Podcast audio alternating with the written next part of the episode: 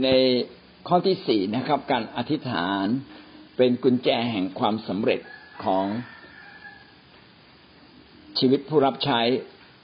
เราวันนี้ก็มาเรียนเรียนรู้แบบอย่างของชีวิตผู้รับใช้แต่ละท่านนะฮะว่าท่านดำเนินชีวิตอย่างไร พระเจ้าจึงทรงโปรดให้เกิดความสำเร็จเขาเหล่านั้นก็เป็นนักอธิษฐานเขามีวิธีการอธิษฐานอย่างไรบ้างนะครับ เราก็ได้เรียนรู้จากอับราฮัม อิสอัก ยาโคบ โมเสสนะได้เรียนรู้จากโยชูวา กิเดโอน สมุเอล แล้วก็เมื่อวานนี้เราได้เรียนรู้จากเอลียา เอลิชา วันนี้เราขึ้นบุคคลที่สิบนะครับ อิสยา อิสยาเป็นผู้เผยพระชนะที่ยิ่งใหญ่ และก็เขียนพระคัมภีร์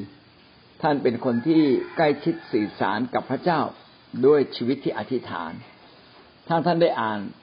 พระธรรมอิสยาท่านจะพบว่า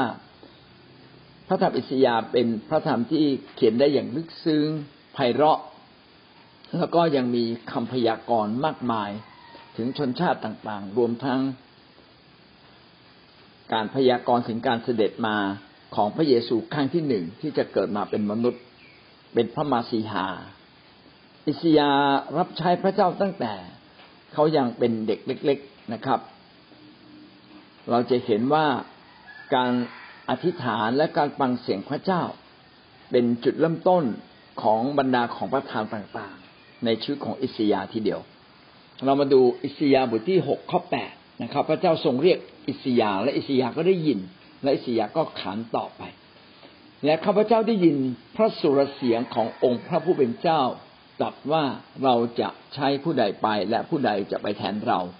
แล้วข้าพเจ้าทูลว่าข้าพระองค์อยู่ที่นี่ พระเจ้าข้าขอทรงใช้ข้าพระองค์ไปเถิดอิสยาได้เขียนว่าเขาได้ยินเสียงของพระเจ้า มีคำว่าพระสุรเสียง ไม่ใช่เสียงธรรมดานะครับ คือเสียงที่มีอำนาจ เสียงที่มีอำนาจ เสียงอันยิ่งใหญ่ เขาได้ยินเสียงที่มีพลังอำนาจของพระเจ้า อาจจะไม่ต้องไม่ต้องไม่จำเป็นต้องเป็นเสียงดัง แต่เป็นเสียงที่เราฟังแล้วเนี่ย เรารู้เลยว่านี่พระเจ้าพูดกับเรา พระเจ้ากำลังเตือนบางสิ่งบางอย่าง ในชีวิตของเรา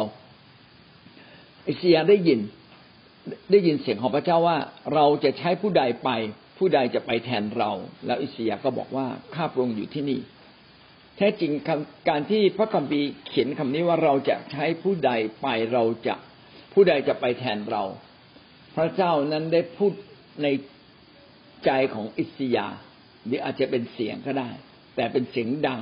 ที่มีพลังอำนาจเกิดขึ้นในใจ เมื่อได้ยินเช่นนั้น อิสยาก็ตอบสนองทันทีเลย พระเจ้าข้าข้าพระองค์อยู่ที่นี่นะครับ ใช้ข้าพระองค์เถิด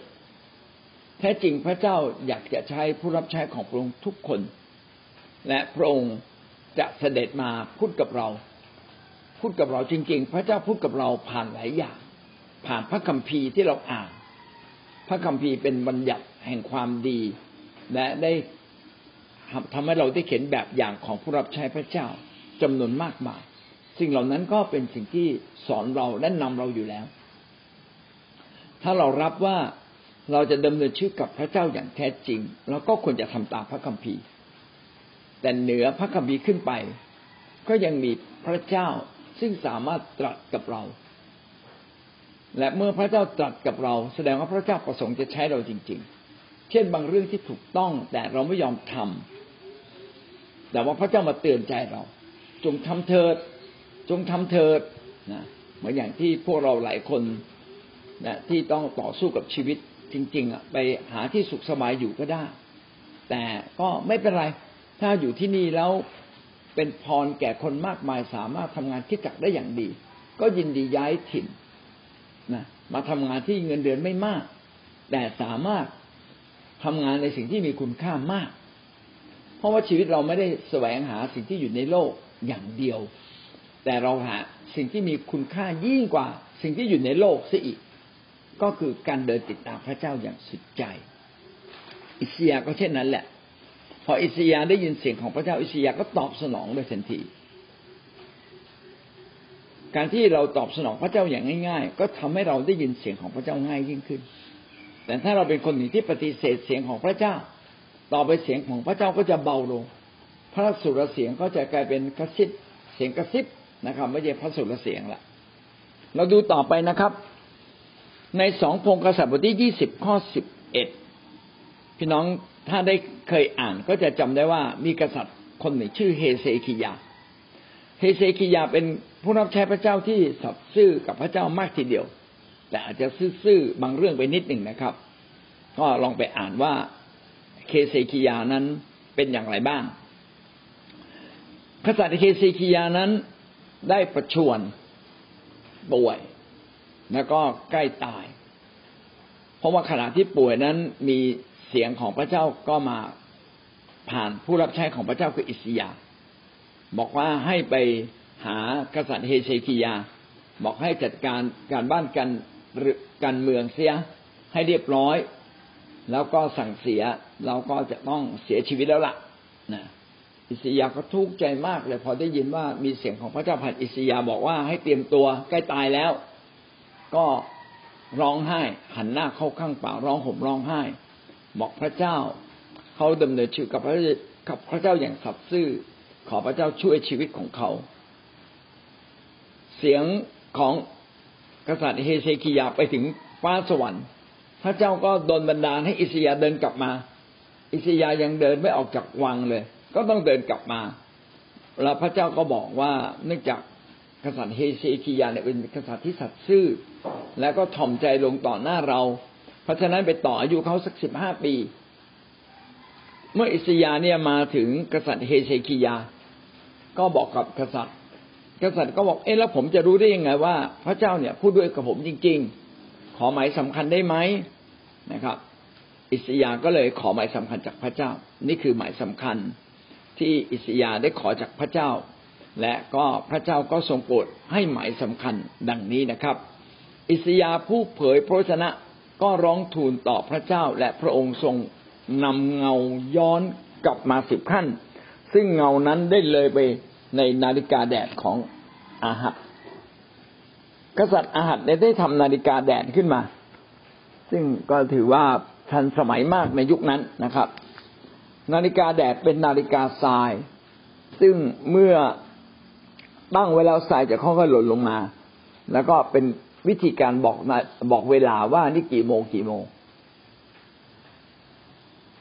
เอาไม่ใช่โทษที นาฬิกาในที่นี้ไม่ใช่นาฬิกาทรายเป็นนาฬิกาแดดนะครับ คือวางไว้ที่แดดแล้วก็ดูแสงแสงเนี่ยเบี่ยงไปทางไหนนะครับ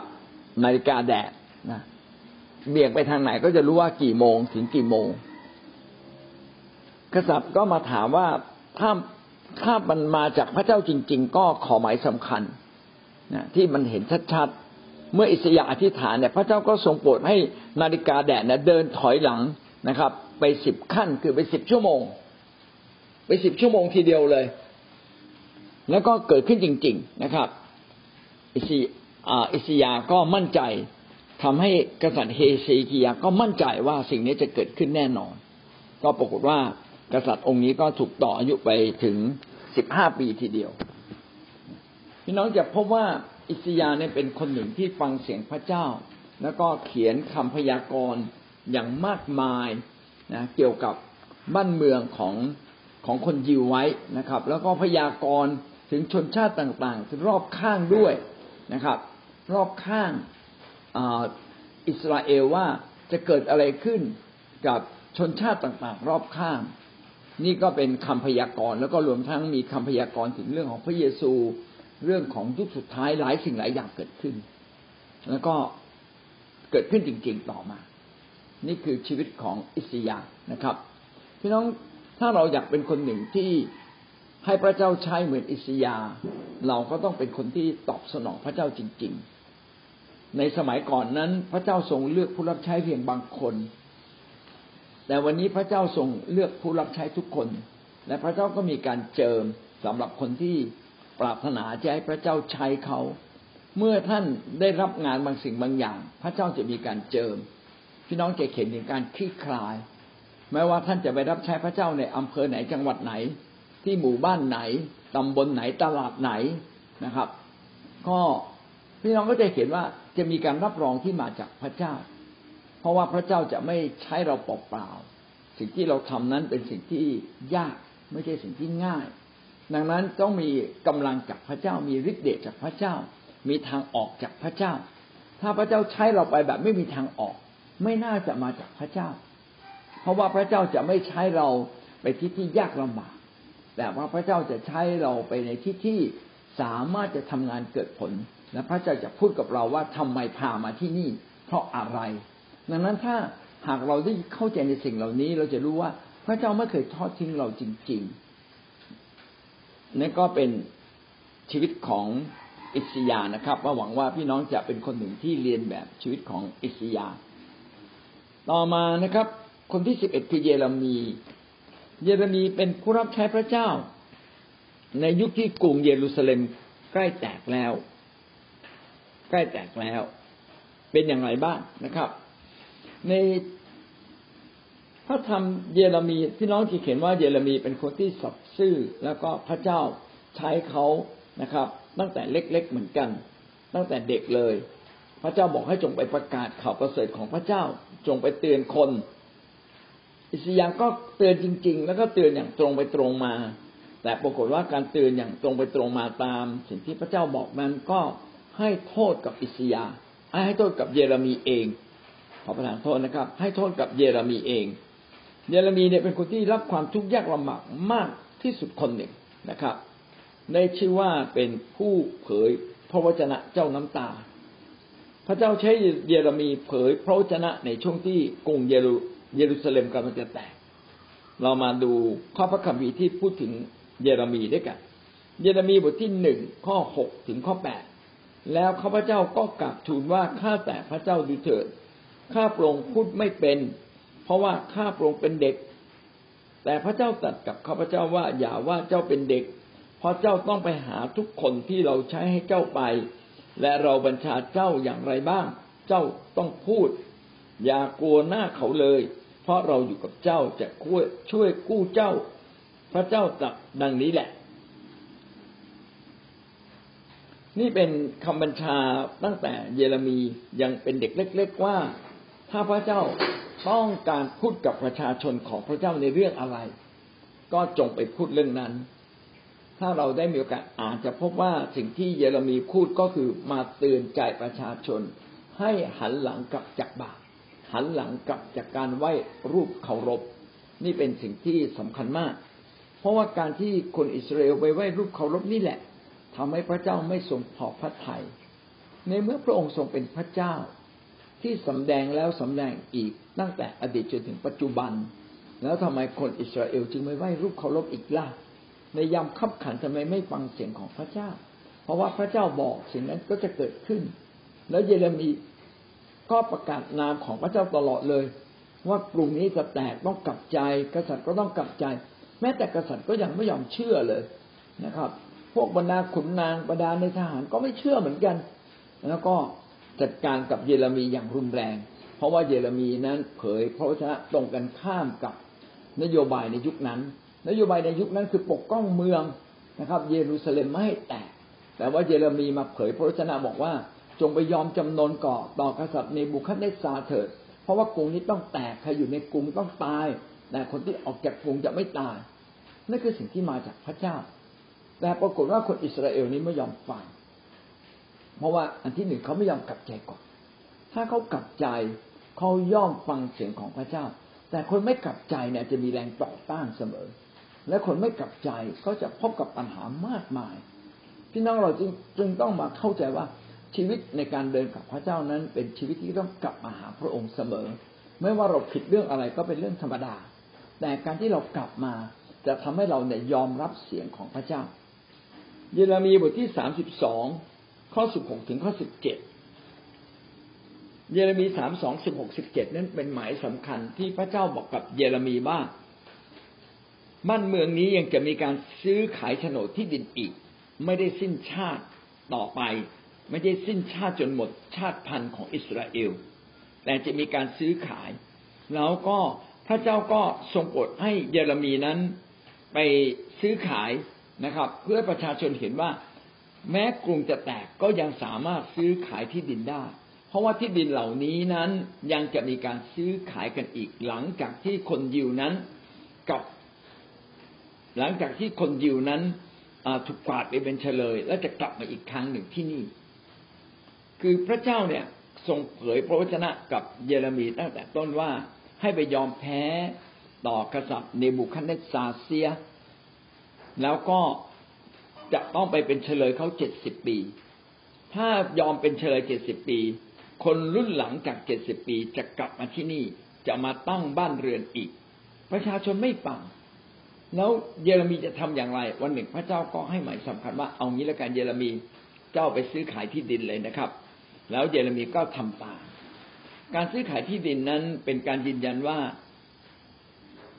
ยังจะมีอนาคตในอิสราเอล ไม่ใช่จบสิ้น แค่ยอมแพ้กับกษัตริย์เนบูคัดเนซาเยเรมีบทที่สาสิบสองข้อสิบหกถึงข้อสิบเจ็ดจึงเขียนไว้ดังนี้ หลังจากที่ข้าพระบาท มอบโฉนดการซื้อให้แก่บารุกบุตรเนริยาแล้ว ข้าพระบาทได้อธิษฐานต่อพระเจ้าว่าข้าแต่พระเจ้าคือพระองค์เองผู้ได้สร้างฟ้าสวรรค์และแผ่นดินโลก ด้วยฤทธานุภาพใหญ่ยิ่งของพระองค์ และด้วยพระหัตถ์ที่เหยียดออกของพระองค์สำหรับพระองค์ไม่มีสิ่งใดที่ยากเกิน การที่คนยิวได้ต้องพ่ายแพ้ แล้วก็ต้องไปเป็นเฉลยถึงเจ็ดสิบปี แล้วก็จะได้กลับมาใหม่เนี่ย เป็นสิ่งที่เหลือเชื่อ มันเป็นไปไม่ได้หรอก ที่คนยิวเนี่ยจะสามารถกลับมาอยู่ในแผ่นดินของตนเอง ในเมื่อแผ่นดินนี้ถูกยึดแล้ว แล้วก็ในบรรดาคุที่ยึดก็ยังมีอำนาจอยู่ คนยิวไม่สามารถที่จะมาต่อสู้หรือเอาชนะได้เลย แต่ว่าพระเจ้าบอกว่าพระเจ้าจะรับรองให้คนยิวได้กลับมา แล้วก็คนยิวก็ได้กลับมาในสมัยเนหามีจริง ๆ นะ ในสมัยเนหามีสมัยผู้เผยพระชนะของพระเจ้าหลายคนได้กลับมาที่นี่ แล้วก็มีการสร้างเมืองใหม่ และคนเหล่านั้นก็กลายเป็นกลายเป็นพลเมืองอิสราเอลในที่สุด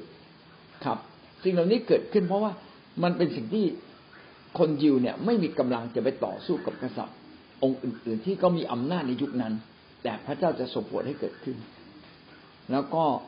เยเรมีแม้ไม่เข้าใจ แต่ก็อธิษฐานแบบนี้นะครับว่าข้าพเจ้าไว้วางใจในพระองค์นะครับ เพราะว่าพระองค์ทรงฟ้าสร้างฟ้าสวรรค์และแผ่นดินโลก พระองค์ทรงยิ่งใหญ่พระของพระเจ้าใหญ่เกินกว่าที่เราจะเข้าใจ แต่ก็ไม่มีสิ่งใด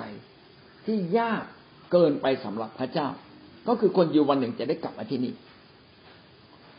แม้ว่าเยเรมีจะเผยพระวจนะอย่างมากก็หาใช่ว่าประชาชนเนี่ยจะยอมรับ แต่วันหนึ่งนะกษัตริย์ก็ยอมรับจริง ๆนะครับ คือแอบมาพบกับเยเรมีเป็นการส่วนตัว มาถามว่าจริง ๆ แล้ว พระเจ้าพูดว่าอย่างไร คือในยุคนั้นน่ะ ไม่มีผู้เผยพระวจนะที่ยิ่งใหญ่เท่าเยเรมีอีกแล้ว เยเรมีเป็นคนที่สำแดงตนเองว่าเขาเป็นคนฝ่ายพระเจ้าจริง ๆ เพื่อจะบอกข่าวสารของพระเจ้า แก่กษัตริย์และแก่ประชาชน และกษัตริย์ก็กลัวอำนาจของข้าราชการในยุคนั้นหรือพวก แม่ทัพนะครับ จึงต้องแอบมาหาเยเรมีกลางคืนแล้วก็เยเรมีก็พูดกับกษัตริย์ว่ามันเป็นแบบนี้ แล้วกษัตริย์ก็ยังบอกเยเรมีบอกช่วยปิดเป็นความลับด้วยนะครับ อย่าอย่าได้บอกใคร เพราะว่าเกรงว่าเดี๋ยวกษัตริย์ก็อาจจะถูกฆ่าตายไปด้วยนะครับ การที่เยเรมียืนหยัดในทางของพระเจ้าเช่นนี้ทำให้คนจำนวนมากไม่พอใจ หรือแม้แต่กษัตริย์เองบางครั้ง นะครับ เมื่อฟังเสียงของข้าราชการมากๆก็ไม่พอใจเยเรมีนะครับ มีอยู่ช่วงหนึ่งที่เยเรมีนั้นเผยพระชนะ บอกว่ากลุ่มนี้ต้องแตกก็พวกข้าราชการก็มาฟ้อง กษัตริย์ก็เลยจำเป็นต้องลงโทษนะครับ เอาเยเรมีเนี่ยไปทิ้งไว้ในบ่อน้ำในบ่อลึก ไม่ใช่อาจจะไม่มีน้ำแต่ทิ้งในบ่อลึกคือให้เขาค่อยตายลองคิดดูมันเป็นการทรมานมากเลยนะครับ ให้ ให้ผู้เผยพระชนะซึ่งเป็นคนของพระเจ้านั้นอยู่ในบ่อน้ำบ่อน้ำซึ่งไม่มีน้ำนะครับแล้วเยเรมีก็อธิษฐานขอพระเจ้าในบทเพลงข้ามควรบทที่สามข้อห้าสิบห้าบทพระธรรมบทเพลงข้ามควรเนี่ยเขียนในช่วงที่กรุงเยรูซาเล็มแตกโอ้เป็นเรื่องที่ทุกข์ใจที่สุดเลย คือในในบรรดาคนที่เชื่อพระเจ้าเนี่ย สิ่งที่มีความสำคัญมากก็คือกรุงเยรูซาเล็มถือว่าเป็นเมืองของพระเจ้า ไม่ใช่เมืองของกษัตริย์นะครับ เป็นเมืองของพระเจ้า และยังมีวิหารที่พระเจ้าสถิตอยู่ที่กรุงเยรูซาเล็ม วิหารเนี่ยสวยงามมาก เมื่อชาวชาวต่างชาติบุกรุกเข้ามาในกรุงเยรูซาเล็ม ก็เผาทั้งเมือง เผาทั้งวิหารทางเรียบเลยนะครับ และเยเรมีก็เป็นคนเขียนพระธรรมบทเพลงข้ามควรขึ้นมา ในบทเพลงข้ามควรเยเรมีก็ได้พูดถึงประวัติของตนเองหลายสิ่งหลายอย่างว่าตอนที่เขาอยู่ในบ่อน้ำลึกนั้น เยเรมีก็ได้อธิษฐานกับพระเจ้านะครับ ขอวิงวอนขอพระเจ้าเมตตา ในบทเพลงข้ามควรบทที่สามข้อห้าสิบห้าก็ได้บันทึกไว้ดังนี้ข้าแต่พระเจ้าข้าพระองค์ได้ร้องออกพระนามของพระองค์จากที่ลึกในบ่อในความทุกข์ยากเยเรมีก็อธิษฐานกับพระเจ้า ด้วยน้ำตา ก็ยังมีอีกนะครับว่าได้ข้ามควรถึงตนเองนะครับ ในบทเพลงข้ามควรบทที่สามข้อห้าสิบแปดถึงห้าสิบเก้าข้าแต่องค์พระผู้เป็นเจ้าพระองค์ได้ทรงเข้ากับคดีของข้าพระองค์แล้ว พระองค์ทรงไถ่ชีวิตข้าพระองค์ข้าแต่พระเจ้าพระองค์ทรงเห็นที่เขาผิดต่อข้าพระองค์แล้ว อทรงพิพากษาคดีของข้าพระองค์เถิดคงจะเป็นเวลาช่วงก่อนที่กรุงแตกแล้วเยเรมีต้องต่อสู้กับอำนาจรัฐอำนาจของข้าราชการอำนาจของกษัตริย์ หรือแม้แต่ประชาชนเองปรากฏว่าเยเรมีต้องยืนหยัดในสิ่งที่พระเจ้าต้องการให้เผยพระชนะ เขาก็ต้องถูกกันแกล้งถูกลงโทษ มากมายหลายสิ่งหลายอย่าง และเยเรมีก็ร้องฟ้องพระเจ้า พี่น้องเวลาเราต่อสู้กับคนในโลกนี้ ถ้าเราต่อสู้ไม่ได้ แล้วก็ฟ้องพระเจ้านะครับ พระเจ้าขอทรงบทเห็นความผิดนะครับ ที่เขาเหล่านั้นได้กระทำต่อข้าพระองค์ ขอพระเจ้าทรงจัดการเถิดก็คือขอทรงพิพากษาเถิดนี่ก็เป็นวิธีการอธิษฐานของเยเรมีนะครับ ขอบคุณพระเจ้าที่เราได้เห็นแบบอย่างของคนที่ยืนหยัดสิ่งที่เราได้เรียนรู้จากเยเรมีก็คือว่า เขาไม่เพียงแต่เป็นผู้รับใช้ แล้วก็เป็นนักอธิษฐาน คือเยเรมีเนี่ยเป็นคนที่ยืนหยัดในสิ่งที่พระเจ้าบอกให้ทำเมื่อพระเจ้าบอกให้เยเรมีทำเยเรมีก็ตั้งใจทำแล้วก็เยเรมีก็เผยพระชนะ เยเรมีถึงกับพูดว่าในสิ่งที่พระเจ้าให้เผยพระชนะนั้น ถ้าเขาไม่เผยจะเกิดความอัดอั้นตันใจอย่างยิ่งอยู่ในใจเหมือนมีบางอย่างที่มันทับอยู่ในอก แต่เมื่อเผยออกไปแล้วนะ ก็ไอการทับอกเนี่ย อาการอาการบางอย่างมันก็หายไป อาการเหล่านี้มันก็หายไปกำลังที่เราเข้าใจบางสิ่งบางอย่างว่า การที่เราเป็นผู้รับใช้พระเจ้าเนี่ย เราไม่ได้รับใช้ตัวเราเอง แต่เรากำลังรับใช้พระเจ้า และผมเชื่อว่าเยเรมีได้ยินเสียงพระเจ้าชัดมากกว่าพวกเราในวันนี้ เราอาจจะได้ยินเสียงพระเจ้าไม่ชัด ทั้งทั้งที่ในยุคนี้เราเป็นยุคที่น่าจะฟังเสียงพระเจ้าชัดกว่าในยุคของเยเรมีเสียอีกแต่วันนั้นเยเรมีได้เป็นบุคคลพิเศษของพระเจ้าได้ยินเสียงของพระเจ้าชัด เมื่อพระเจ้าบอกให้ทำอะไร เยเรมีใจหนึ่งก็อยากทำแต่ใจหนึ่งนะครับ มันเป็นความยากลำบากมากเลยเป็นมันต้องใช้ความกล้าหาญที่จะไปต่อสู้ ใช้ความกล้าหาญที่จะไปทำแน่นอนบางครั้งเราก็ขัดกำลัง แต่ขอพระเจ้าช่วยเรานะครับ อะไรที่พระเจ้าให้เราทำจงมั่นใจเถิดว่าพระเจ้าจะรับรองชีวิตของเรา และพระเจ้าก็ปกป้องรับรองชีวิตของเยเรมีจริง ๆ สิ่งที่ผมได้เรียนรู้จากในที่นี้ ผมไม่เชื่อว่าเยเรมีเนี่ย รับความทุกข์ยากจึงร้องไห้ แต่ผมเชื่อว่าเยเรมีเป็นคนที่มีจิตใจอ่อนโยน อ่อนโยนมากอ่อนหวานมาก ก็เลยเป็นกลายเป็นดูเหมือนเป็นจิตใจที่อ่อนแอไปด้วย แท้จริงพระเจ้าต้องการให้เราอ่อนโยน แต่พระเจ้าไม่ต้องการให้เราอ่อนแอ ผมอยากเห็นเราเนี่ยเป็นนักสู้นะครับ เหมือนกับผู้รับใช้อีกหลายหลายคน เช่น โยเซฟ โยเซฟก็มีความทุกข์ยากลำบาก แต่ผมมั่นใจว่าโยเซฟไม่ได้ร้องไห้เหมือนเยเรมี โมเสสก็พบความทุกข์ยากลำบากอย่างมาก แต่ทุกครั้งที่โมเสสทุกข์ยากลำบาก โมเสสก็เข้าเฝ้าพระเจ้าและร้องทูลต่อพระเจ้า ถ้ารัก ถ้าร้องไห้ก็เป็นการร้องไห้ด้วยความรักนะครับ แต่เยเรมีเนี่ยน่าจะร้องไห้ด้วยความรักด้วย และร้องไห้ด้วยความอ่อนแอในจิตใจด้วย ก็พี่น้องก็เรียนรู้กันแล้วกันว่า มีอะไรที่เป็นสิ่งดีสำหรับผู้รับใช้แต่ละคน ที่เราจะน้อมนำเข้ามาสู่ชีวิตของเรา ให้แกเป็นลักษณะชีวิตของเราอาเมนครับ นั่นก็คือชีวิตของเยเรมีที่มีความมุ่งมั่นตั้งใจในการรับใช้พระเจ้าทำตามในสิ่งที่พระเจ้าบอกแม้เป็นสิ่งที่ยากเกิน และก็ดำเนินชีวิตกับพระเจ้าอย่างดีนะครับ น่าชมเชยจริง ๆ ต่อมาผู้รับใช้บุคคลที่สิบสองก็คือดานเนียน ดานเนียนเป็นผู้เผยพระชนะของพระเจ้า หลังจากที่กรุงแตกแล้ว แล้วก็ก็ไปถูกกวาดต้อนไปอยู่ที่บาบิโลนดานเนียนนั้นเป็นผู้รับใช้พระเจ้าที่อยู่ที่บาบิโลน แต่ว่าดานเนียนมีลักษณะพิเศษ คือเป็นคนที่มีความเก่ง มีความสามารถ มีความสัตย์ซื่อ ชอบธรรม แล้วก็ถ้าเราสังเกตนิดหนึ่ง จะพบว่ากษัตริย์หลายองค์นั้นเปลี่ยนไป คือมีการเปลี่ยนรัชการ อาจจะมีการค้นล้มและมีการเปลี่ยนรัชการ แต่เนื่องจากดาเนียลสักซื่อ ดาเนียลก็ได้รับตำแหน่งเป็นมหามหาเสนาบดีอะคือเป็นเสนาบดีขนาดขนาดใหญ่ องค์เรียกว่าอะไรเป็นมนตรีเป็นเป็นมนตรีสูงส่งเป็นเหมือนกับรัฐมนตรีเป็นเหมือนกับนายกรัฐมนตรีทีเดียวนะครับ แม้จะไม่ใช่เป็นนายกเลยทีเดียว แต่ก็ เป็นรัฐมนตรีคนสำคัญของยุคนั้น เพราะว่าดาเนียลเป็นคนสัตย์ซื่อตรงไปตรงมา ดาเนียลไม่ขี้โกง ดาเนียลอยู่ในหลักการของพระเจ้าจริง ๆ และยิ่งกว่านั้น การที่ดาเนียลเป็นเช่นนี้ได้ เพราะว่าดาเนียลเป็นคนของพระเจ้าและเป็นนักอธิษฐาน จึงทำให้บรรดาข้าราชการชั้นสูงเนี่ยไม่พอใจ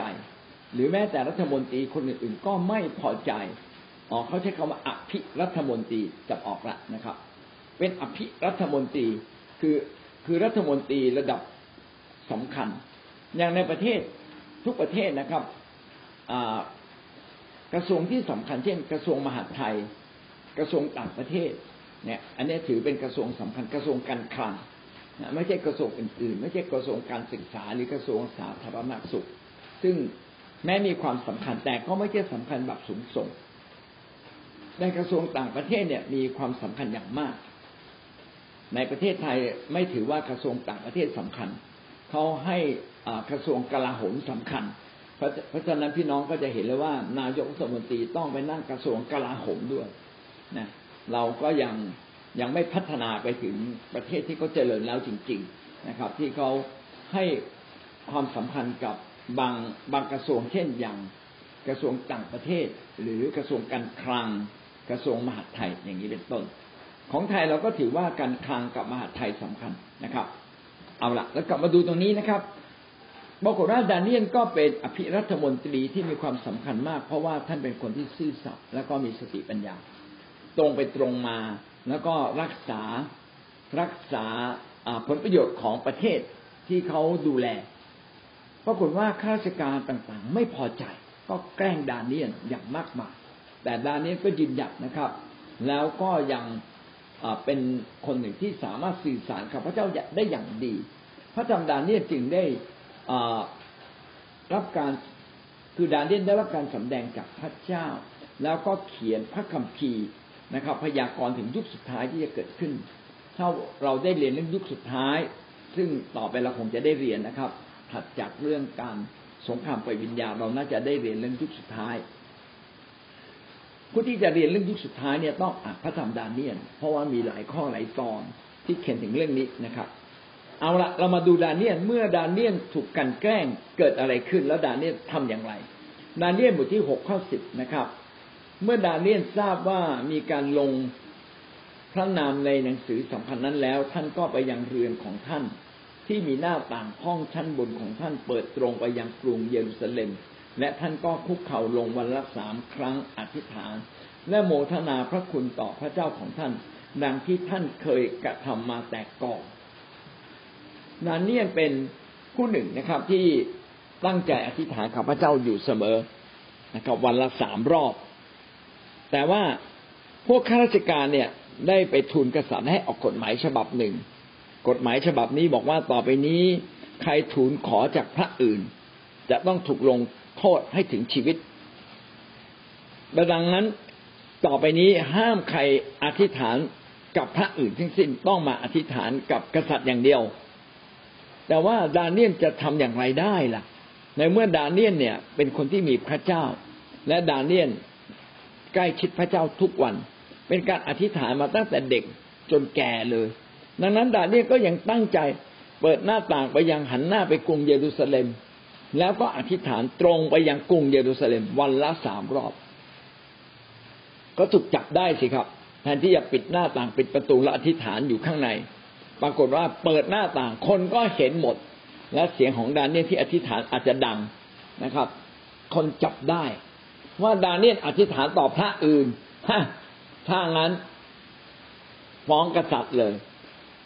พวกข้าราชการเหล่านี้ก็ไปฟ้องกษัตริย์นะครับ ว่าดาเนียลอธิษฐานต่อพระอื่น ก็เลยถูกจับนะครับ ไปใส่ถ้ำสิงเป็นการลงโทษ แต่ขอบคุณพระเจ้านะครับ พระเจ้าได้ทรงโปรดปิดปากทำปิดปากสิงนะครับ วันรุ่งขึ้นกษัตริย์ก็ทุกข์ใจมากเลยนะครับ มาดูที่มาดูซิว่าดาเนียนตายไหมเอ้าดาเนียนไม่ตาย แล้วให้ดาเนียนออกจากถ้ำสิงเลยนะครับ แล้วก็โยนพวกข้าราชการที่มาฟ้องนะ่ะลงในถ้ำสิงสิงโตกัดกินหมดเรียบเลย ดาเนียนบทที่เก้าข้อสามนะครับ แล้วข้าพเจ้าหันหน้าไปหาพระเจ้าแสวงหาด้วยการอธิษฐานและการวิงวอนทั้งด้วยการอดอาหาร นุ่งห่มผ้ากระสอบและนั่งบนมูลเท่า และดานเนบทที่เก้าข้อสิบเก้าได้กล่าวว่าข้าแต่องค์พระผู้เป็นเจ้าขอทรงฟังข้าแต่องค์พระผู้เป็นเจ้าขอทรงให้อภัยข้าแต่องค์พระผู้เป็นเจ้า ขอทรงใส่พระทัยและทรงกระทำขออย่าเนิ่นช้าเลยพระเจ้าข้า เพื่อเข็นแก่พระนามของพระองค์ข้าแต่พระเจ้าของข้าพระองค์เพราะว่านครของพระองค์ และประชากรของพระองค์ก็มีชื่อตามพระนามของพระองค์สารเสด็จพระเจ้า ผมขออนุญาตเปิดเพื่ออ้างอิงเล็กน้อยนะครับ เพื่อจะได้ตรงกับที่พระคัมภีร์ได้พูดเอาไว้นะครับ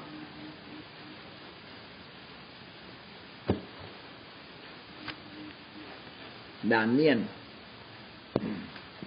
พี่น้องใครชอบอ่าน พระคัมภีร์ดานเนียนบ้างครับ คือดานเนียนได้อธิษฐานในบทที่เก้าได้พูดถึงคำอธิษฐานของดานเนียน ในรัชกาลดาริอัส เนื่องจากว่าดานเนียนเนี่ยได้ไปอ่านหนังสือเล่มหนึ่งของพระธรรมเยเรมี และพบว่าในพระธรรมในพระคัมภีร์นั้นเขียนไว้ว่าคนยิวเนี่ยจะต้องเป็นจะต้องเป็นทาสนะครับ อยู่ในเมืองอื่น เพราะว่าถูกลงโทษในการที่คนยิวเนี่ยไม่ไม่เชื่อพระเจ้าอย่างจริงจริงจังๆเป็นเวลานาน แล้ววันหนึ่งพระเจ้าก็ลงโทษให้มีการให้กรุงเยรูซาเล็มเนี่ยแตกแตกนะครับ สิ้นกลุ่มแล้วก็ถูกกวาดต้อน แล้วกำหนดไว้ว่าถ้าเมื่อครบเจ็ดสิบปี พระเจ้าจะอนุญาตให้คนเหล่านี้เนี่ยได้กลับมาอีก ดังนั้นเมื่อเยเรมีเขียนอย่างนี้ดานเนียนเนี่ยซึ่งเป็นคนยุคหลังต่อมา ก็อยากให้สิ่งนี้รีบเกิดขึ้นว่า ขอให้คนยิวเนี่ยได้เป็นไทยหลังจากเจ็ดสิบปีนี้แล้วจึงข้าครวญอธิษฐานพี่น้องจะเห็นว่า พระวจนะของพระเจ้าเนี่ยเป็นจริงเสมอนะครับดาเนียลเชื่อว่าในสิ่งที่เยเรมีได้เขียนนั้นจะต้องเป็นจริงในยุคของเขา แล้วเขาก็เริ่มต้นอธิษฐานขอสิ่งเหล่านี้เกิดขึ้น ขอให้คนในรุ่นของเขาหรือถัดจากเขาได้เห็นเมื่อครบใกล้เจ็ดสิบปี พระเจ้าจะทรงมาเยี่ยมเยียน เขาจึงหันหน้ามาหาพระเจ้า ใช้คำว่าอธิษฐานและวิงวอนพี่น้องจะพบว่าลักษณะการอธิษฐานนั้นไม่ใช่อธิษฐานธรรมดา แต่เป็นการวิงวอนด้วย วิงวอนก็คือการขอแล้วขออีกการข้ามครวน การอดอาหารอย่างตั้งใจนะครับเขาใช้คำนี้เดียว่านุ่งผ้ากระสอบและนั่งบนมูลเท่า เป็นอาการของคนที่มีความทุกข์นะครับ บอกว่าพระเจ้าเนี่ยทุกใจนะ ทุกใจในสิ่งที่อยากจะอธิษฐานให้สิ่งเหล่านั้นเกิดขึ้นหรือถูกคลี่คลาย คนยิวเวลาทุกข์ใจมาก ๆ หรือมีเรื่องหนักอกหนักใจ เขาจะนุ่งผ้ากระสอบ ผ้ากระสอบเนี่ยพี่น้องเคยเห็นไหมเวลาคนจีนเขาทำพิธีพิธีศพเขาจะนุ่งผ้ากระสอบนะฮะหยาบหยาบคันใส่แล้วจะคันมากเลยนะครับ แล้วก็แข็ง ก็เพื่อกำลังบอกว่าชีวิตเนี่ยอขออยู่ในความทุกข์ยากลำบาก เพื่อจะเข้ามาเฝ้าพระเจ้า อยากให้พระเจ้าได้รับทราบว่าชีวิตของเขานั้นเขาจริงใจอยากจะแสวงหาพระเจ้าจริง ๆ อยากจะพบกับพระเจ้าขอพระเจ้าทรงโปรดฟังในสิ่งที่เขาอธิษฐาน ก็เลยก็เลยดำเนินชีวิตแบบนั้น แล้วนั่งบนขี้เท่านะครับ แสดงถึงความเศร้าใจทุกข์ใจ บางทีก็เอาขี้เท่าซัดซัดศีรษะใส่ศีรษะคือไม่อาบน้ำเลยนะครับ ไม่อาบถ้าอาบน้ำเข้าไม่กิน ขออธิษฐานอย่างเดียว พี่น้องเราไม่ต้องทำตามในยุคนี้ไม่ต้องทำตามแบบนี้นะครับ อย่างเก่งก็ไปอดอาหาร แต่กำลังบอกว่าเราควรจะนำความทุกข์ใจความหนักใจของเรามาแสวงหาพระเจ้า ถ้าเรานำความทุกข์ใจความหนักใจมาหาพระเจ้าพี่น้องจะได้ยินเสียงของพระเจ้า พระเจ้าจะตอบท่าน พระเจ้าจะทรงบทคลี่คลายปัญหา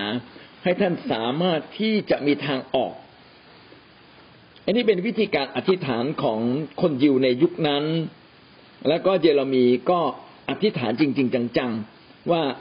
ในคำพยากรณ์ว่าอีกเจ็ดสิบเมื่อครบเจ็ดสิบปีแล้วเนี่ย คนยิวจะถูกปลดปล่อย เขาอยากให้สิ่งนี้เป็นจริงเหลือเกินก็อธิษฐาน แล้วก็คำอธิษฐานของเขานั้น ก็เป็นคำอธิษฐานที่พระเจ้าทรงโปรดฟัง โดยที่เยเรมีก็อธิษฐานขอทรงฟัง ขอทรงใส่พระทยัยขอทรงให้อภัย ขอทรงอย่าเนิ่นช้า เพื่อเห็นแก่พระนามของพระองค์ เห็นแก่นครของพระองค์ เห็นแก่ประชากรของพระองค์ที่มีชื่อตามพระองค์ อ้างชื่อพระเจ้าหมดเลย อ้างคุณคุณคุณงามความดีของพระเจ้าไม่กล้าอ้างว่าเราทำดี เพราะว่าจริง ๆแล้วการที่คนยิวนั้นถูกกวาดต้อนไปบาบิโลนนั้นก็เป็นการ ลงโทษขนาดใหญ่ เพื่อคนยิวทุกคนทราบว่าการที่ตั้งแต่กษัตริย์ปุโรหิตข้าราชการทั้งหลาย ซึ่งเป็นคนใหญ่คนโตเนี่ยไม่เดินในทางของพระเจ้าจริง ๆ แต่กลับไปกดขี่ข่มเหงประชาชน แล้วก็ปฏิเสธพระเจ้าไปไหว้รูปเคารพเนี่ยเป็นสิ่งที่น่ารังเกียจจริง ๆ นี่ก็เป็นสิ่งที่ทำให้คนยิวได้ตั้งใจใหม่หลังจากที่ไปบาบิโลนแล้วจึงเกิด คนพวกเนี่ยเขาเรียกว่าพวกฟาริสี พวกฟาริสีเนี่ยไม่ใช่พวกปุโรหิตนะครับ แต่เป็นคนยิวที่ตั้งใจที่จะกลับใจ เพราะว่าตั้งใจที่จะกลับใจและดำเนินชีวิตใหม่ว่า อะไรก็ตามที่เขียนไว้ในพระคัมภีร์อย่างอย่างอย่างอย่างชัดเจนนั้น เขาจะทำอย่างเคร่งครัด พวกปาริสีจึงเป็นพวกที่รู้พระคัมภีร์ และก็ตัดสินใจที่จะดำเนินชีวิต กับพระเจ้าอย่างเคร่งครัดเป็นชนชั้น อีกชนชั้น เป็นอีกพวกหนึ่งเลยเป็นพวกพิเศษ คือพวกที่รู้พระคัมภีร์ด้วย และก็ดำเนินชีวิตกับพระเจ้าอย่างเคร่งครัดที่สุดเลย จนในสมัยพระเยซูพี่น้องจะเห็นเลยว่า พวกเขาเหล่านั้นเนี่ยดำเนินชีวิตเพี้ยนไปคือเคร่งครัดต่อบทบัญญัติ จนกระทั่งละเลยข้อความสำคัญของพระคัมภีร์ เช่นความรักและความเมตตาก็ ในภาวะหนึ่งหนึ่งก็เกิดคนประเภทหนึ่งหนึ่งขึ้นมาในอย่างไรก็ตามสิ่งเหล่านี้ชี้เห็นว่า ถ้าเราได้เข้าใจพระวจนะ แล้วก็เราเป็นนักอธิษฐานด้วย เราก็จะเป็นคนที่ครบถ้วนสมบูรณ์อาเมนครับ นี่ก็เป็นชีวิตของดานเนียน ชีวิตของดานเนียนก็ท้าทายเรานะครับ ว่าเราต้องเป็นคนสัตย์ซื่อจริง ๆ ซื่อตรงจึงถูกใช้ทุกยุคทุกสมัยนะครับ แล้วก็เป็นคนที่เข้าเฝ้าพระเจ้าวันหนึ่งหลาย ๆ รอบ แต่เราก็ไม่ใช่เพียงแค่เข้าเฝ้าพระเจ้าและไม่ทำอะไร ดานเนียนทำทุกอย่างนะครับ เขาจึงได้เป็นอภิรัฐมนตรีระดับสูง แล้วก็ทำงานได้อย่างสุดยอดดีและที่สุด พี่น้องจะเห็นว่าคนฝ่ายพระเจ้าเนี่ยไม่ใช่พวกฤาษีที่อยู่ในถ้ำมัวแต่ไปนั่งภาวนา ไม่ใช่นะครับ แล้วก็ไม่ใช่คนที่ทำแต่งงานโดยที่ไม่เข้าเฝ้าพระเจ้าก็ไม่ใช่อีกเหมือนกัน เราจึงต้องเข้าเฝ้าเข้าเฝ้าพระเจ้าด้วย และทำงานในส่วนที่พระเจ้ามอบหมายให้กับเราอย่างเต็มที่ ชีวิตของเราก็จะประสบความสำเร็จ ต่อมาเรามาดูบุคคลที่สิบสามนะครับ เนฮามี เรายังเราอยู่ในหน้ายี่สิบเอ็ดนะครับ เนฮามีคือใคร เนฮามีคือผู้รับใช้พระเจ้านะครับ หลังจากดานเนียนไปแล้ว มียุคของเนฮามี ยุคนั้นเป็นยุคที่ผู้นำอิสราเอลเนี่ยนะครับ เริ่มกลับมาจากการเป็นเฉลย เริ่มกลับจากออกพยพออกมาจากดินแดนบาบิโลน หรือบางทีตอนหลังก็เรียกว่าเปอร์เซียใช่ไหมครับ ออกออกจากดินแดนนี้แล้วก็เข้ามาสู่เยรูซาเล็ม เพื่อมาบูรณาบูรณาการเยรูซาเล็มเนฮามีเป็นคนที่ทำงานอยู่ในพระราชวังของกษัตริย์ เป็นคนที่ผสมเหล้าคงจะเป็นนักผสมเหล้ามือหนึ่งนะครับ ในยุคนั้นก็ได้มาใกล้ชิด คงจะมีบุคลิกบุคลิกที่ดี คงจะมีมารยาทคงจะมีหน้าตาที่ดูแล้วผ่องใส กษัตริย์ก็เลยอนุญาตให้เข้ามาอยู่ในวัง แล้วก็ถวายถวายสุรา ถวายสิ่งต่างๆ ให้กับกษัตริย์อย่างใกล้ชิดปรากฏว่าเนฮามีเนี่ยก็เป็นคนที่ใกล้ชิดกับกษัตริย์ในขณะเดียวกันเนฮามีก็เป็นคนหนึ่งที่มีพระราชใจต่อ กรุงเยรูซาเล็ม แล้วก็ต่อพระวิหารของพระเจ้าอย่างมากเลยนะครับเขาเป็นนักอธิษฐานครับ แล้ววันหนึ่งพระเจ้าก็เปิดทางพิเศษนะครับ ให้กษัตริย์เนี่ยอนุญาตให้คน ให้คนยิวเนี่ยกลับมา กลับมาซ่อมกำแพงเมือง โดยเยเรมีเป็นหัวหน้าพาอิสราเอลกลับมาซ่อมกำแพงที่เยรูซาเล็ม แล้วเขาเป็นนักบริหาร เขาเป็นคนที่กล้าหาญ เขาสามารถมาซ่อมกำแพงเมือง ท่ามกลางคนรอบข้างในในยุคนั้นที่ไม่พอใจที่คนยิวจะกลับมาสร้างกลุ่มเยรูซาเล็มขึ้นมาใหม่ เรามาดูพระเจ้าได้ส่งอวยพรในฮามีอย่างไรบ้าง แล้วในฮามีเป็นนักอธิษฐานอย่างไรบ้าง เขียนไว้ในเนฮามีบทที่หนึ่งข้อสี่ถึงข้อห้าอยู่มาเมื่อข้าพเจ้าได้ยินคำเหล่านี้ข้าพเจ้าก็นั่งลงร้องไห้และโศกเศร้าอยู่หลายวัน ข้าพเจ้าอดอาหารและอธิษฐานต่อพระเจ้าแห่งฟ้าสวรรค์เรื่อยมาข้าพเจ้าทูลว่าข้าแต่พระเยโฮวาพระเจ้าแห่งฟ้าสวรรค์ พระเจ้าผู้ยิ่งใหญ่ และน่าเกรงกลัว ผู้ทรงรักษาพันธสัญญาและดำรงความรักมั่นคง กับบรรดาผู้ที่รักพระองค์ และรักษาพระบัญญัติของพระองค์ ในในในฮามีบทที่หนึ่งเนี่ยได้พูดถึงชีวิตของเนฮามีว่า ญาติของเนฮามีชื่อฮานานีได้กลับมาจากกรุงเยรูซาเล็ม และก็เล่าให้ฟังว่าที่กรุงเยรูซาเล็มนั้นกำแพงเมืองที่ถูกเผาเมื่อตั้งแต่ครั้งที่กรุงแตก ก็อย่างน้อยก็ถัดมาถึงเขาเนี่ยรุ่นของเขาคือประมาณเกือบเกือบเจ็ดสิบปีนั้น มันน่ามันน่าสังเวชเพราะว่ากำแพงมันกำแพงมันยังไม่มีใครไปซ่อมมันเลย แล้วเมืองก็ไม่เป็นเมือง นะครับ ประชาชนก็อยู่อย่างทุกข์ยากลำบากเขาก็ร้องห่มร้องไห้เหมือนกับ พอได้ยินปั๊บเหมือนกับพระเจ้าเนี่ยมีพระสุรเสียงมาถึงชีวิตของเนหามี แล้วก็เนหามีก็รับภาระใจนี้เลย นั่งลงอดอาหารและอธิษฐานเป็นเดือนๆเลย โอ้พระเจ้าเกิดอะไรขึ้นเนี่ย กรุงกรุงเยรูซาเล็มซึ่งเป็นหัวใจของคนยิวทั้งหมด คือถ้าไม่มีใครพูดถึงกรุงเยรูซาเล็มว่ามัน ตอนนี้มันน่าสังเวชยังไงเนหามีก็อาจจะไม่ได้นึกถึง แต่พอมีคนมาเล่าปับ๊บพระเจ้าก็ดลจิตดลใจเนหามีให้อธิษฐาน พี่น้องที่รักครับพระเจ้าสามารถพูดกับเราได้โดยตรง ถูกไหมมีพระสุรเสียงตรัสกับเราโดยตรง ขณะเดียวกัน พระเจ้าก็สามารถใช้คนบางคนมาพูดกับเรา แต่คำพูดของคนที่พูดกับเรา ถ้าเรารับไว้โดยเป็นคำของพระเจ้า พี่น้องจะรับการ รับแรงบันดาลใจ และวันนั้นพระเจ้าก็คงจะกระตุ้นเราให้เนหามี ซึ่งน่าจะเป็นคนที่เก่งที่สุดในยุคนั้น หรือดีที่สุดในยุคนั้นของคนยิว ได้รับพระใจจากพระเจ้าว่า จงเริ่มต้นกลับไปที่เมืองนี้ไปสร้างเมืองขึ้นมาใหม่ ถ้าจะสร้างเมืองก็ต้องมีกำแพงเมือง เมืองที่ไม่มีกำแพงศัตรูก็ยกเข้ามาทำศึกได้ง่าย ๆ มายึดมาทำลายได้อย่างง่ายเลย แต่ถ้ามีกำแพงเมืองกำแพงเมืองก็อย่างกั้นศัตรูไว้ ดังนั้นพระเจ้าคงจะเร้าใจเนหามี และเนหามีก็ตกอกตกใจทำอย่างไรดี สิ่งที่เนหามีทำก็คือเนหามีเมื่อรับพระบัญชาจากพระเจ้าเนหามีอดอาหารและอธิษฐานเรื่อยมา พระคัมภีร์อาจจะไม่ได้เขียนว่ากี่เดือน มีคนคำนวณไว้นะครับ แต่ผมจำไม่ได้ละแต่ว่าอธิษฐานเป็นเดือนๆนะครับ มีการอดอาหารเป็นระยะระยะแล้วอธิษฐานเป็นเดือนๆเพื่อที่จะรับถ้อยคำจากพระเจ้าเข้ามาเป็นส่วนหนึ่งในชีวิตของเขา เวลาเรารับพระบัญชาของพระเจ้าบางเรื่อง ก็เป็นเรื่องง่าย ๆ ไปตลาดอย่างเงี้ยเราก็ไปเลี้ยวซ้ายเราก็เลี้ยวเลี้ยวขวาเราก็เลี้ยว บางทีเป็นเรื่องง่าย แต่บางเรื่องเนี่ยเป็นเรื่องที่เราต้องขอพระเจ้า เช่น ย้ายถิ่น ย้ายถิ่นพี่น้องย้ายถิ่นนี่เป็นเรื่องใหญ่นะเพราะว่าเราต้องมาเริ่มต้นใหม่ ผมนึกถึงกรณีที่ผมเนี่ยมาอยู่ชุมพร ผมไม่ใช่คนชุมพร แต่วันนี้ผมอยู่ชุมพรมาสามสิบกว่าปีนะเกินสามสิบปีละจนกลายเป็นหน้าตาเหมือนคนเหมือนเด็กชุมพรไปซะแล้วนะครับ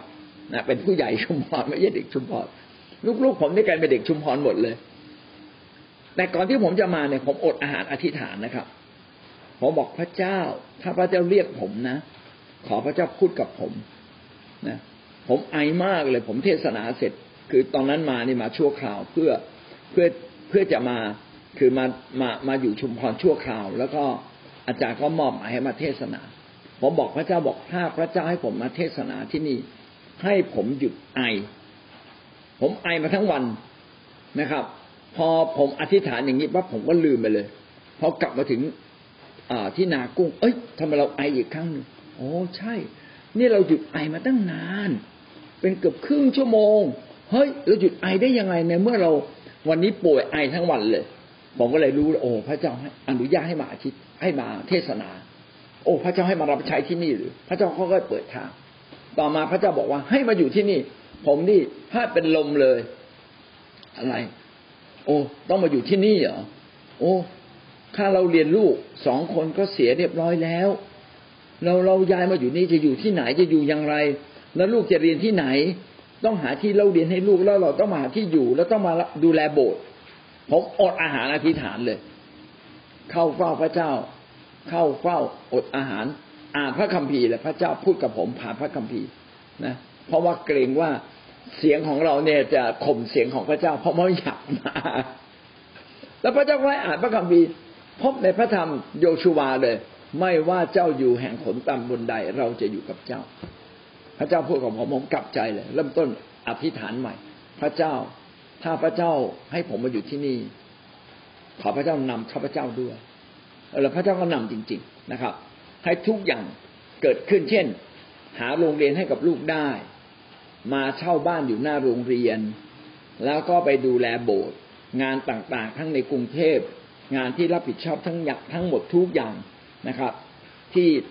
ต้องทำมาหากิน ก็หาวิธีการไม่หยุดนะฮะไม่หยุดแต่หาวิธีการในการบริหารจัดการ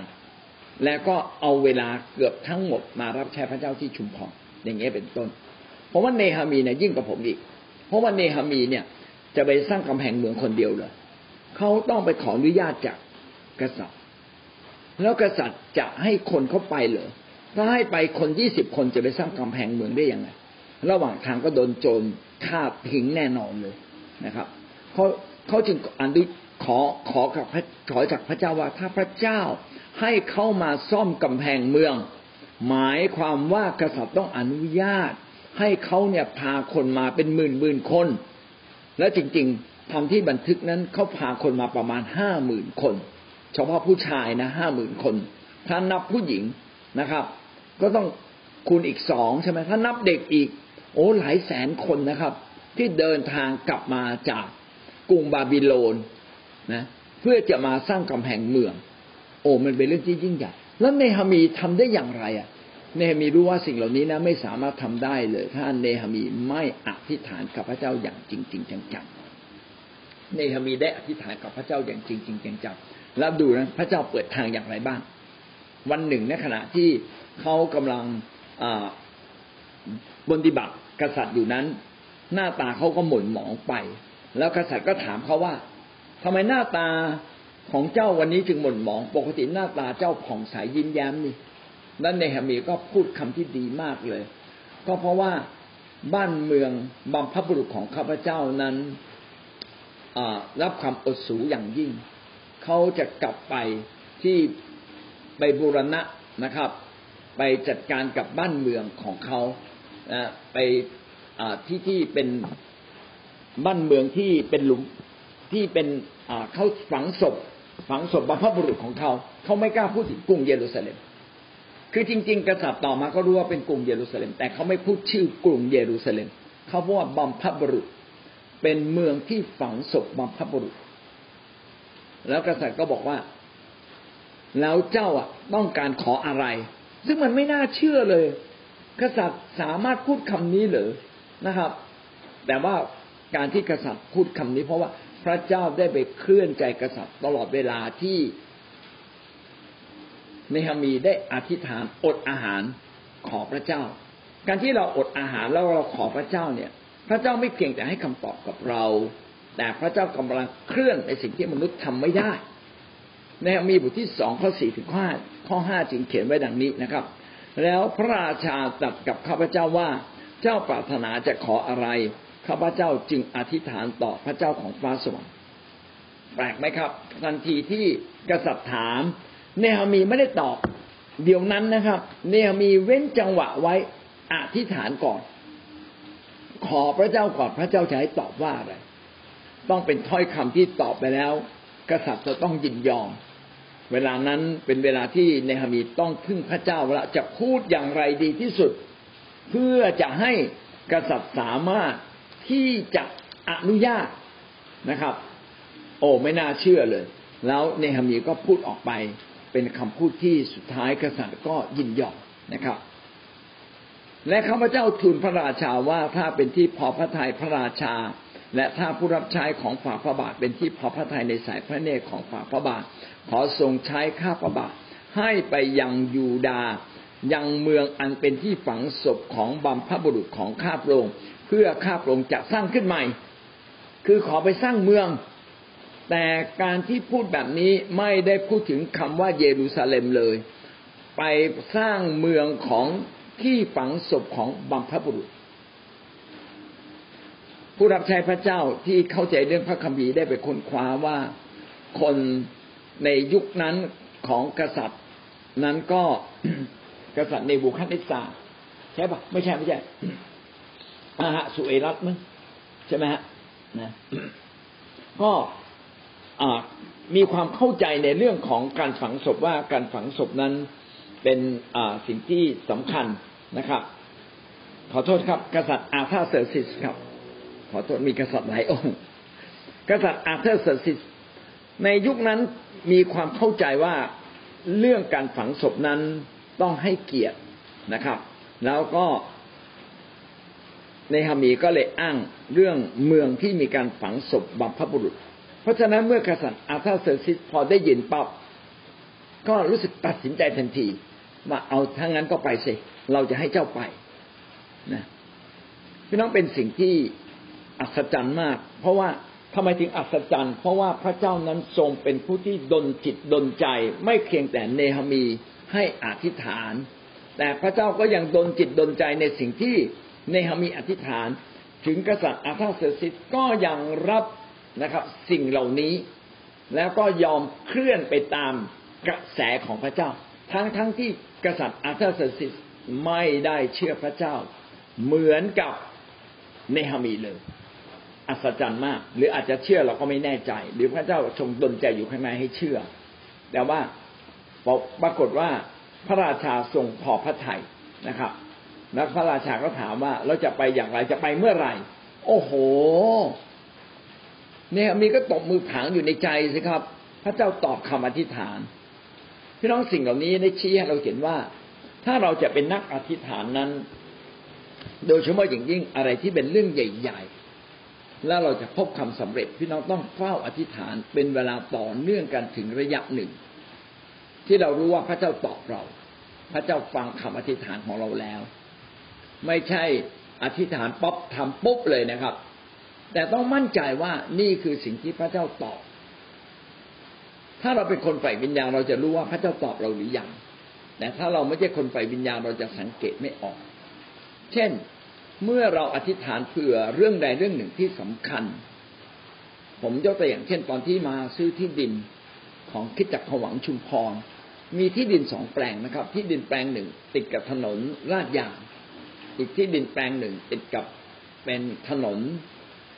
ดินแดงไม่ได้ราดยาง แต่ว่าเมื่อไปดูแล้ว ผมก็รู้สึกว่าถนนดินแดงเนี่ย มันสู้ถนนราดยางไม่ได้ แต่ไอ้ตรงถนนดินแดงนั้น แม้เป็นซอยก็อยู่กับถนนใหญ่ ถนนใหญ่ซึ่งจะเป็นถนนระดับเอกนะครับ ส่วนไอ้ถนนที่เป็นราดยางที่ผมไปดูวันนั้น มันเป็นถนนระดับสองมันไม่ใช่ถนนเส้นใหญ่ ผมจะตัดสินใจยังไงพี่น้องโอ้ตัดสินใจยากมากราคาเท่ากัน ใกล้เคียงกันมากเลย ก็ได้แต่เฝ้าอธิษฐานไอ้ถามมาเป็นเดือนเลยนะครับ หลายเดือนเลยเราบอกพี่น้องทั้งทั้งที่ ทั้งคิดจักให้ช่วยกันอธิษฐาน และพระเจ้าก็สำแดงเลย ว่าให้ซื้อที่ดินนะครับ ที่อยู่ในซอยถนนดินแดง แล้วเราเราจะพูดได้ยังไงอะว่าพี่น้องที่นี่มันดีกว่าข้างนอก ไม่รู้จะพูดยังไง แต่เราให้พี่น้องช่วยกันอธิษฐานเป็นเดือนๆเลยนะมีสุขอธิษฐานมีวันอธิษฐานก็อธิษฐานเฝ้าพระเจ้าข้าพระเจ้าพระเจ้าพูดด้วยเถิดพระเจ้าพูดด้วยเถิดวันหนึ่งผมขอหมายสำคัญเลย แล้วพระเจ้าก็ให้หมายสำคัญแล้วตกลงแล้วก็เลือกที่ดินที่เราซื้อทุกวันนี้ กลายเป็นว่าที่ดินของเรานั้น ต่อมานะครับเขาไอ้ถนนซอยมีการราดยาง แล้วก็สุดท้ายตอนนี้ก็เป็นถนนซีเมนต์เรียบร้อยแล้วนะครับ แล้วก็อยู่ใกล้เมือง ปรากฏว่าถ้าเราอยู่ตรงนี้มีรถผ่านมากกว่า ไอ้รถเส้นนั้นเสียอีก รถเส้นนั้นก็เป็นถนนชนบทไป แม้ราดยางแต่ของเรากลายเป็นเมืองครับ พระเจ้ารู้การอนาคต พระเจ้าจะพูดด้วย ในการที่เราจะรู้ว่าพระเจ้าพูดด้วยต้องเป็นการอดอาหารอธิษฐาน อย่างเนหมีอธิษฐาน มีการเฝ้าวิงวอนทูลขอ แล้วพี่น้องจะพบเลยว่า เมื่อพระเจ้าเปิดทางพระเจ้าเปิดทางอย่างอัศจรรย์ ขนาดกษัตริย์อาธาเสร็จยังต้องเปิดทางให้กับเนหมีเลยนะครับ แล้วเนหมีก็พบความสำเร็จสามารถทำงานของพระเจ้าเกิดความสำเร็จอย่างยิ่งใหญ่วันนี้เราได้เรียนชีวิตผู้รับใช้ที่เป็นนักอธิษฐานทั้งหมดหลายท่านด้วยกันนะครับ ท่านแรกก็คืออิสยา ต่อมาเยเรมี ต่อมาดานเนียนนะครับ ทั้งหมดสามท่านด้วยกัน เราได้เรียนรู้สิ่งใดบ้างครับ จากการที่เราเข้ามาศึกษาพระวจนะของพระเจ้าในตอนนี้ประทับใจมากนะครับ ที่พูดถึงการอธิษฐานก็ชีวิตของพระเจ้าก็ชอบอยู่แล้วในการอธิษฐานทุกวันจะขอลุกขึ้นอธิษฐานส่วนตัวอธิษฐานในกลุ่มนะครับ ก็อยากขอบพระเจ้าว่าานอาจารย์ให้คำหนึ่งที่ทำให้ท่านเจ้ามีความรู้สึกและประทับใจมากว่า ทุกครั้งเมื่อเราอธิษฐานเรามีความทุกข์ใจนะครับในในชีวิตของเราไม่ว่าเพื่อประเทศไทยเพื่อพี่น้องคริสเตียนหรือว่าเพื่อในลูกหลานของเรานะครับ ในสิ่งเหล่านี้เรารู้ว่าเมื่อเราอธิษฐานแต่ละครั้งเราทูลต่อพระเจ้า นะครับในสิ่งที่เรามีความทุกข์ใจนะครับ ในสิ่งต่างๆที่เราดำเนินชีวิตนะครับ แต่ก็อยากขอบพระเจ้าว่าเมื่อเราได้อธิษฐานกับพระเจ้านะครับ ความทุกข์ใจนั้นก็กลับเป็นความสุขใจและมีความอบอุ่น เมื่อได้อธิษฐานต่อพระเจ้า และเมื่อได้อยู่ร่วมกับพี่น้องในกลุ่มอธิษฐานและได้อธิษฐานส่วนตัวบางครั้งนะครับ ก็อยากขอบพระเจ้าว่าชีวิตของเราทุกคนนั้น ถ้าเราอยู่เพื่อพระราชกิจของพระองค์เมื่อเราอธิษฐานนะครับ พระเจ้าก็จะฟังเสียงเราในทุกยุคทุกสมัยพระเจ้าฟังเสียงเราและเหมือนที่ท่านอาจารย์ได้บอกว่าแท้ที่จริงแล้วพระเจ้าจะฟังเสียงเรามากกว่ายุคเดิมจะอีก แต่เพราะว่าเรามีความบาปในชีวิตของเรานะครับ เพราะฉะนั้นเราเชื่อว่าในกลุ่มอธิษฐานนี้ พระเจ้าจะเริ่มสร้างนะครับ ชีวิตของเราทุกคนที่จะได้เข้าใจในการดำเนินชีวิตกับพระเจ้าเข้าใจพระนักของพระเจ้ามากขึ้น จากพระรับใช้ของพระเจ้าจากท่านอาจารย์สมานที่ได้สอนเราทุกวัน เพราะฉะนั้นพี่น้องข้าพเจ้าเชื่อเหลือเกินว่าในสิ่งที่เราทูลขอทุกใจแต่ละสิ่งแต่ละอย่างในชีวิตของเรานั้นพระเจ้าทรงฟังเราอยู่นะครับ และเชื่อว่าชีวิตของเราทุกคนเมื่อเราที่ฐาน เมื่อเราได้อดอาหารแม้ว่าจะเป็นมื้อหนึ่งสองมื้ออะไรแต่ พระเจ้าก็พอพระทัยในชีวิตของเรา และเมื่อเรารับใช้พระเจ้าและเราจะเห็นว่างานของพระเจ้าก็จะถูกย้ายออกไปพระเจ้าก็อยาก ขอโทษพี่น้องในทีมงานนะครับ เมื่อคืนก็ได้ลืมจริง ๆ ในการที่ฐานรอบเมืองพระเจ้าเมื่อลูกได้โทรมาว่าพ่อเตรียมแล้วยังออกเตรียมตัวไม่ได้ทำอะไร แล้วก็บอกกับพี่น้องว่าข้าพเจ้าก็ขอโทษในทีมงาน แล้วก็ก็อยากที่จะชดเชยนะครับ ในวันนี้ประมาณห้าโมงครับเจ้าก็อย่าออกไปรอบเมืองนะครับ จะทำหน้าที่ของ ที่สัญญาไว้ในเป้าหมายเจ็ดครั้งให้จบนะครับ จะไม่มีอะไรเป็นอุปสรรคนะครับ แม้ว่าบางช่วงบางครั้งอาจจะลืมไปบ้าง เพราะว่าก็ตามอายุแต่ว่าขอบคุณพระเจ้าที่ชีวิตของข้าพเจ้านั้น ก็ยังเป็นห่วงในงานรับใช้พระเจ้านะครับ เพื่อที่จะร่วมกับทีมงาน ร่วมกับพี่น้องก็อยากให้พี่น้องที่ฐานเพื่อนะครับ ก็ให้ทุกสิ่งนั้นเป็นการสนำของพระเจ้าจริง ๆ เราขอบคุณพระเจ้าที่เรามีกลุ่มอธิษฐาน และเชื่อว่ากลุ่มอธิษฐานนี้ ก็จะใหญ่ขึ้นทุกวันนะครับ เพื่อที่จะรับใช้พระเจ้าร่วมกันในยุคนี้ ขอพระเจ้าโปรดการที่เรามีพระใจในงานพระเจ้า ไม่ว่าจะเป็นการอธิษฐานคำควรวิงวอนพระเจ้าก็จะทรงโปรดฟัง และพระเจ้าจะจัดเตรียมความสำเร็จหน้าเหนือเหมือนกับผู้รับใช้แต่ละคนที่เราได้เรียนรู้มานะครับ ครับเชิญครับเอ่อเราเห็นว่าเราได้เรียนรู้ชีวิตของผู้รับใช้ แต่ละท่านที่ท่านอาจารย์สมานได้เอ่อ ได้สอนเราในเช้าวันนี้ เราก็ได้เรียนรู้ว่าชีวิตของผู้รับใช้พระเจ้าในยุคนั้นมีสิ่งดีมากมายที่เราควรจะเรียนแบบนะคะแต่สำหรับข้าพเจ้าเนี่ยสิ่งที่ข้าพเจ้าประทับใจบุคคลที่ประทับใจมากที่สุดก็คือดาเนียนนะคะดาเนียนเนี่ยเป็นคนที่ยืนหยัดในความเชื่ออย่างมากนะคะ แล้วเขาก็ยืนหยัดต่อหลักการพระเจ้านะ ไม่ล้มหลักการพระเจ้า ไม่ว่าเขาอยู่ท่ามกลาง เขาจะต้องไปอยู่ท่ามกลางคนไม่เชื่อ ต้องตกไปเป็นเฉลย แล้วก็ไปอยู่ท่ามกลางคนที่ไม่รู้จักพระเจ้า และยุคนั้นเวลานั้นเนี่ยที่กษัตริย์บูเนคัดเนสซาปกครองอยู่เป็นเวลาที่ประชาชนและก็ตัวกษัตริย์เองเนี่ยกราบไหว้รูปเคารพนะคะแต่ชีวิตของดาเนียนเนี่ยเขาก็ยังยืนหยัดนะคะเราเห็นว่าเขาเป็นนักอธิษฐานเขาอธิษฐานวันละสามเวลา และ สิ่งที่เขาทำอะมันเป็นสิ่งที่ขัดกับกฎหมายที่บังคับใช้ในเวลานั้นเพราะกฎหมายออกกฎหมายไม่ให้มีการอธิษฐานและกราบไหว้สิ่งอื่นใดนอกจากปฏิมากรที่กษัตริย์ได้สร้างขึ้น นั้นเราจะเห็นว่าแม้นดานี่กันเนี่ยจะต้องอยู่ท่ามกลางความกดดันมากมายทันในเวลานั้นอของบรรดาข้าราชการต่างๆ ที่กันแกล้งดาเนียนและนำ ความไปทูลกษัตริย์ จนดาเนียนจะต้องถูกโยนลงไปในถ้ำสิง แต่สิ่งที่เราเห็นในชีวิตของดาเนียนคือเขาเลือกที่จะยำเกรงพระเจ้ามากกว่ายำเกรงมนุษย์ นี่คือสิ่งที่ข้าพเจ้าประทับใจมากนะคะ แม้นมนุษย์คนนั้นอาจจะมีอำนาจในการที่จะเอาชีวิตของเขาก็ตาม แต่ดาเนียนก็ยังยืนหยัด ในการที่จะเลือกพระเจ้า เพราะว่าชีวิตของเขาเป็นชีวิตที่เป็นเกลือและแสงสว่างอย่างมากนะคะเขาเขาเขาเป็นคนที่ยืนหยัดท่ามกลางการทดสอบ การทดสอบมากมายนะคะในเวลานั้นมาและสิ่งที่ทำให้เขาจ้ารู้ว่าทำไมเขาถึงสามารถยืนหยัดได้ เพราะว่าเขาเป็นนักอธิษฐาน เราเห็นว่าเขาอธิษฐานวันละสามครั้งพี่น้องนั่นยืนหยัดได้ท่ามกลางสถานการณ์ที่ยากลำบากนะคะแล้วก็สิ่งหนึ่งที่เราเองนั้นจะต้องเผชิญเสมอหลายครั้งครอบครัวของเราไม่ได้เป็นคริสเตียนทั้งครอบครัว อาจจะเป็นญาติพี่น้องของเราพ่อแม่ของเราก็อาจจะไม่เป็นคริสเตียน แล้วเราก็ต้องอยู่ท่ามกลางคนที่ไม่เชื่อเหล่านี้ แน่นอนเราต้องถูกต่อต้านและวันหนึ่งเนี่ยเราอาจจะต้องต้องยืนหยัดในการในการแสดงความเชื่อบางอย่าง เช่น การที่เราจะต้องไปเข้าร่วมพิธีบางอย่างที่เกี่ยวข้องกับลูกเคารพเช่น ถ้าเกิดคุณพ่อคุณแม่เราเสียชีวิต แล้วพี่น้องทุกคนก็จุดธูปหมดเลย แล้วเราเนี่ยไปถึง แล้วทุกคนบอกเอาธูปให้เราจุด แล้วเราจะทํำยังไงเวลานั้นนะคะมีคนมาถามข้าพเจ้านะคะหรือหรือถ้าเป็นเป็นคนจีนเนี่ยก็ต้องเข้าร่วมพิธีเกี่ยวกับการกราบไหว้บรรพบุรุษถ้าไม่ทำก็ถือว่าเป็นคนกับกตัญญูนั้นเราจะเราจะอยู่เราจะสามารถยืนหยัดได้ไงนะคะพี่น้องในท่ามกลางสถานการณ์ของคนไม่เชื่อนี่คือสิ่งที่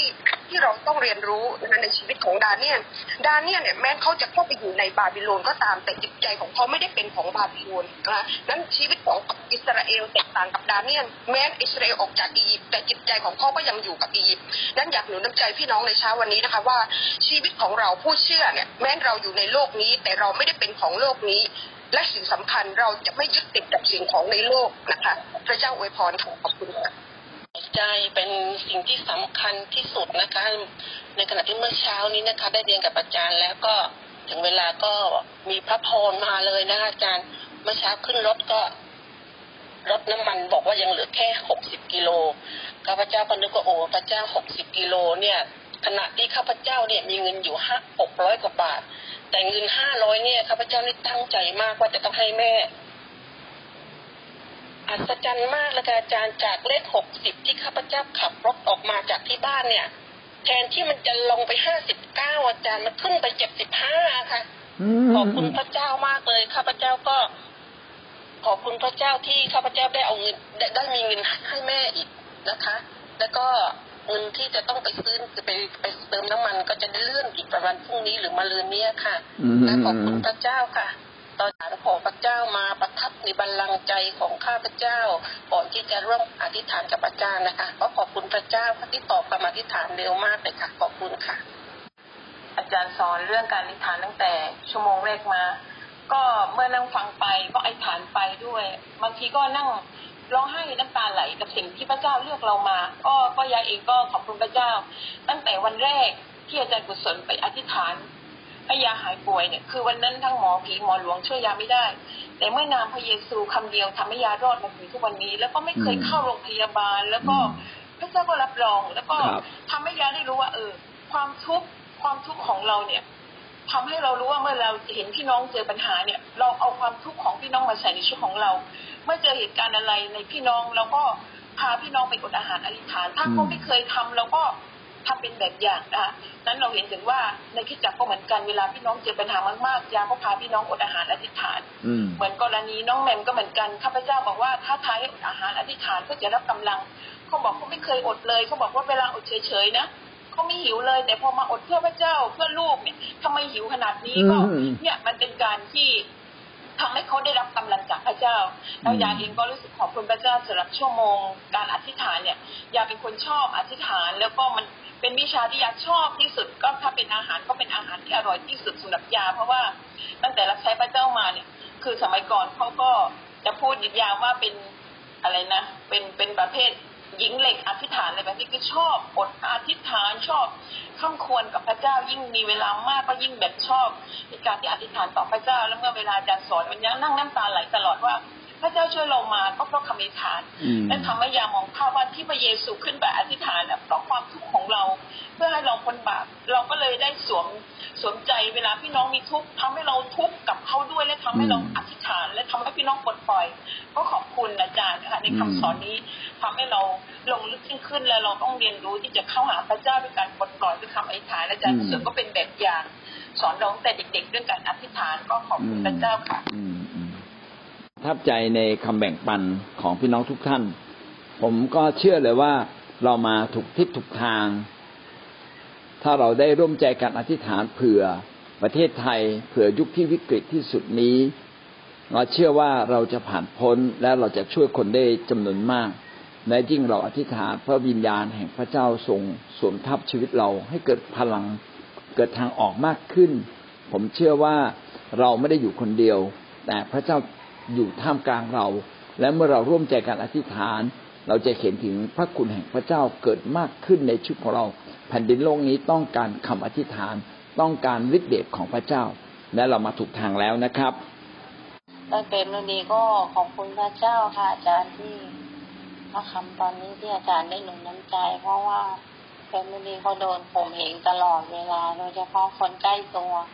พอทำอะไรพลาดเขาจะคอยตอกย้ำเราตลอดว่าเธอนี่อธิษฐานก็มากฟังเทศน์ก็มาก ยังไม่มีปัญญาทำอะไรก็ทำทรงทรงๆเด็กๆเขาจะคอยตอกย้ำเราว่าเราก็ขอบคุณพระเจ้าก็ไม่เคยสู้รบกับเขาก็อธิษฐานบอกพระเจ้าข้าพระองค์เท่านั้น พระเจ้าข้าเหมือนที่ขายแตงโม พ่อเขาบอกเอามาสองร้อยโลพอเธอขายยากจะตายหน้าฝนก็ขอบคุณพระเจ้าเราก็คิดแล้วว่ามันได้กำไรก็จะได้ไม่ต้องใช้ทุนก็ขอบคุณพระเจ้าผลสุดท้ายขายอยู่สี่วันเนี่ยค่ะอาจารย์ขายสองวันแรกขายแทบไม่ได้แต่พระเจ้าก็ยังรักเราเมื่อเราถ่อมใจอธิษฐานพระเจ้าก็ให้ขายจนหมดแล้วเหลือแตงโมได้กินอีกอืมขอบคุณพระเจ้า ตื่นเช้าขึ้นมาแฟนลูกสาวก็เอาทุเรียนมาตั้งให้สี่ห้าลูกอีกหน้าบ้านอืมขอบคุณพระเจ้า แก้วมังกรก็อยู่หน้าบ้านสุกเต็มไปหมดอืมก็ขอบคุณพระเจ้าเพราะพระเจ้าเมตตาค่ะอาจารย์ให้เราได้แจกจ่ายด้วยใจกว้างขวางเมื่อเรามีเราก็เอาไปให้ญาติสนิทมิตรสหายคนที่ยังไม่เชื่อเราก็เอาของไปให้เขาบ่อยๆบ่อยๆคือหยอดหยอดหยอดความรักของพระเจ้าให้เขาเห็นว่าคนอื่นเขาไม่ได้ มีใจเหมือนเรา แต่เรานี่มีใจแม้เขาไม่รักพระเจ้ากับเรา แต่เราก็ยังมีใจเอาของไปให้เขาโดยที่ไม่อืมคิดอะไรตอบแทนอาเมนเหมือนเยเรมีเผยพระวจนะเท่าไหร่ก็โดนรังแกโดนเบียดเบียนก็ขอบคุณพระเจ้าค่ะอาจารย์ก็